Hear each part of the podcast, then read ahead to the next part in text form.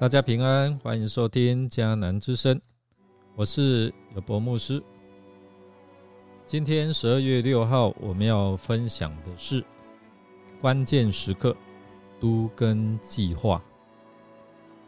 我们要读尼西米记十一章一到十八节。先来读今天的金句：不要被这世界同化。要让上帝改造你们，更新你们的心思意念，好明察什么是他的旨意，知道什么是良善、完全、可蒙悦纳的。罗马书十二章第二节，弟兄姐妹，你参加了圣诞欢乐颂了吗？昨天是你得到。开箱礼物吗？在我们进入到待降节的第二周，期待你认识这位守约施慈爱的上帝。他特别为你预备了最宝贵的礼物，是世人所不能够给你的。他差遣独生爱子降生在这罪恶的世界里面，为了就是要拯救我们出黑暗。进入他光明的国度，所以让我们准备好我们的信心，一起来迎接耶稣基督的同在。在九月十八号，台东强震重创了东台湾，震出了全台老屋危机隐忧，尤其首都市长的候选之战。国民党、民进党还有无党籍的这些市长的候选人，不约而同表示，上任后如果他当选，上任后所要执行的政策就是都市更新、公办的都更，就成为市长选举的主流政见。本章谈到圣城的都更计划。我们要看看尼西米在重建耶路撒冷城墙之后，面对城内仍是不宜居住的环境，这个时候，尼西米怎么透过都根计划，让百姓信任他的领导，愿意从心里来配合，也愿意用行动证明他们顺服上帝的旨意。这是领袖需要啊。一起来学习啊！透过这一章的经文，我们来学习如何带领百姓来遵循上帝的心意。都市更新，简称都更，是指在都市内因为早期欠缺都市规划或建筑物日久失修而做出全面或者是部分的重新新建或整理及修理计划，或者是工程。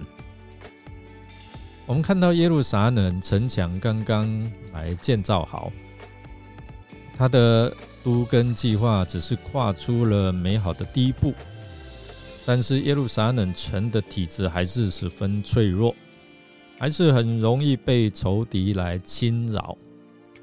十一章的第一节就提到百姓的领袖住在耶路撒冷，这一句话表明这些领袖是啊。如何以身作则的重要性？那我们要问一个问题：为什么没有人想在耶路撒冷来定居呢？在主前五世纪的耶路撒冷已被蹂躏的残破不堪，同时又是犹大人和邻邦争论的焦点，所以大家都认为此地不宜居住，不适合居住的环境。在这段经文处理第七章四节的问题，就是圣城广大，居民稀少。所以，我们从第七章完之后，我们就跳到第十一章。那尼西米为了安定民心，使移民方案可以顺利来实施，所以先让百姓的领袖呼召他们以身作则，住在耶路撒冷。然后呢，再采取抽签的方式，将城外的百姓迁入城内居住，好增加耶路撒冷居民的人数，才能够创造未来的荣景。所以，我们看到尼西米呢，他就订立了被掳归回百姓的定居原则。首领住在耶路撒冷，平民抽签十分之一住在耶路撒冷，其他的则各自在自己的地业中来居住。这些领袖们，他们愿意以身作则，但城市不能只有领导阶层，也需要有市民。看见领袖们，他们愿意付上代价，先委身，百姓随后也陆续愿意牺牲，顺从上帝的带领。尼西米记的第十一章到第十二章的经文重点，看到这一份的名单，让我明白尼西米如何使百姓能够重新定居在比较残破的耶路撒冷，还要。努力来新建，以及当时候以色列各支派的百姓在各地分布的情况，而在圣殿服侍的祭司立位人的人数和他们的家谱。那从尼西米记的第十一章第四节开始，就记载了以色列、犹大和便雅悯的族谱。我们从这一段的名单，这份的名单可以看出，除了圣职人员之外，犹大和便雅悯这两个支派是耶路撒冷城人口的主要骨干。也可以说呢，他们是蒙上帝拣选的，因为他们的祖先在南北国分裂的时候，他们大多支持大卫家。继续以耶路撒冷为敬拜耶华的中心，来组成南面的犹大国；而在北面的以色列国，却另外设了两个祭坛，引诱百姓来拜金牛犊，越来越远离上帝。我们看到，因着城墙重建完成，那种亡国寄人篱下而失去的民族身份感。再次恢复，同时也因着耶路撒冷的特殊地位，象征他们与上帝的关系也重新恢复。那这些的因素，就对犹大人支持尼西米的决定，成为非常重要的内在动力。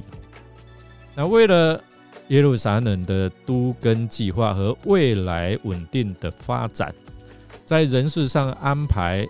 尼西米他秉公处理，分派权力，所以在第七章我们看到尼西米用人为才，而在第十一章尼西米则看重权力的分配与平衡，使得犹大人及便雅悯人心服口服，并且能够捐弃宗族的差异性。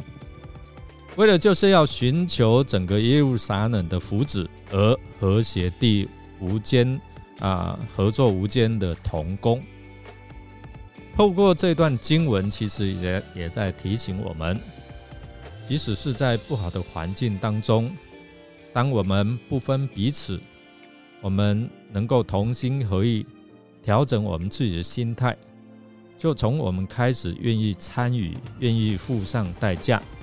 相信我们必见啊，必看见美好的改变。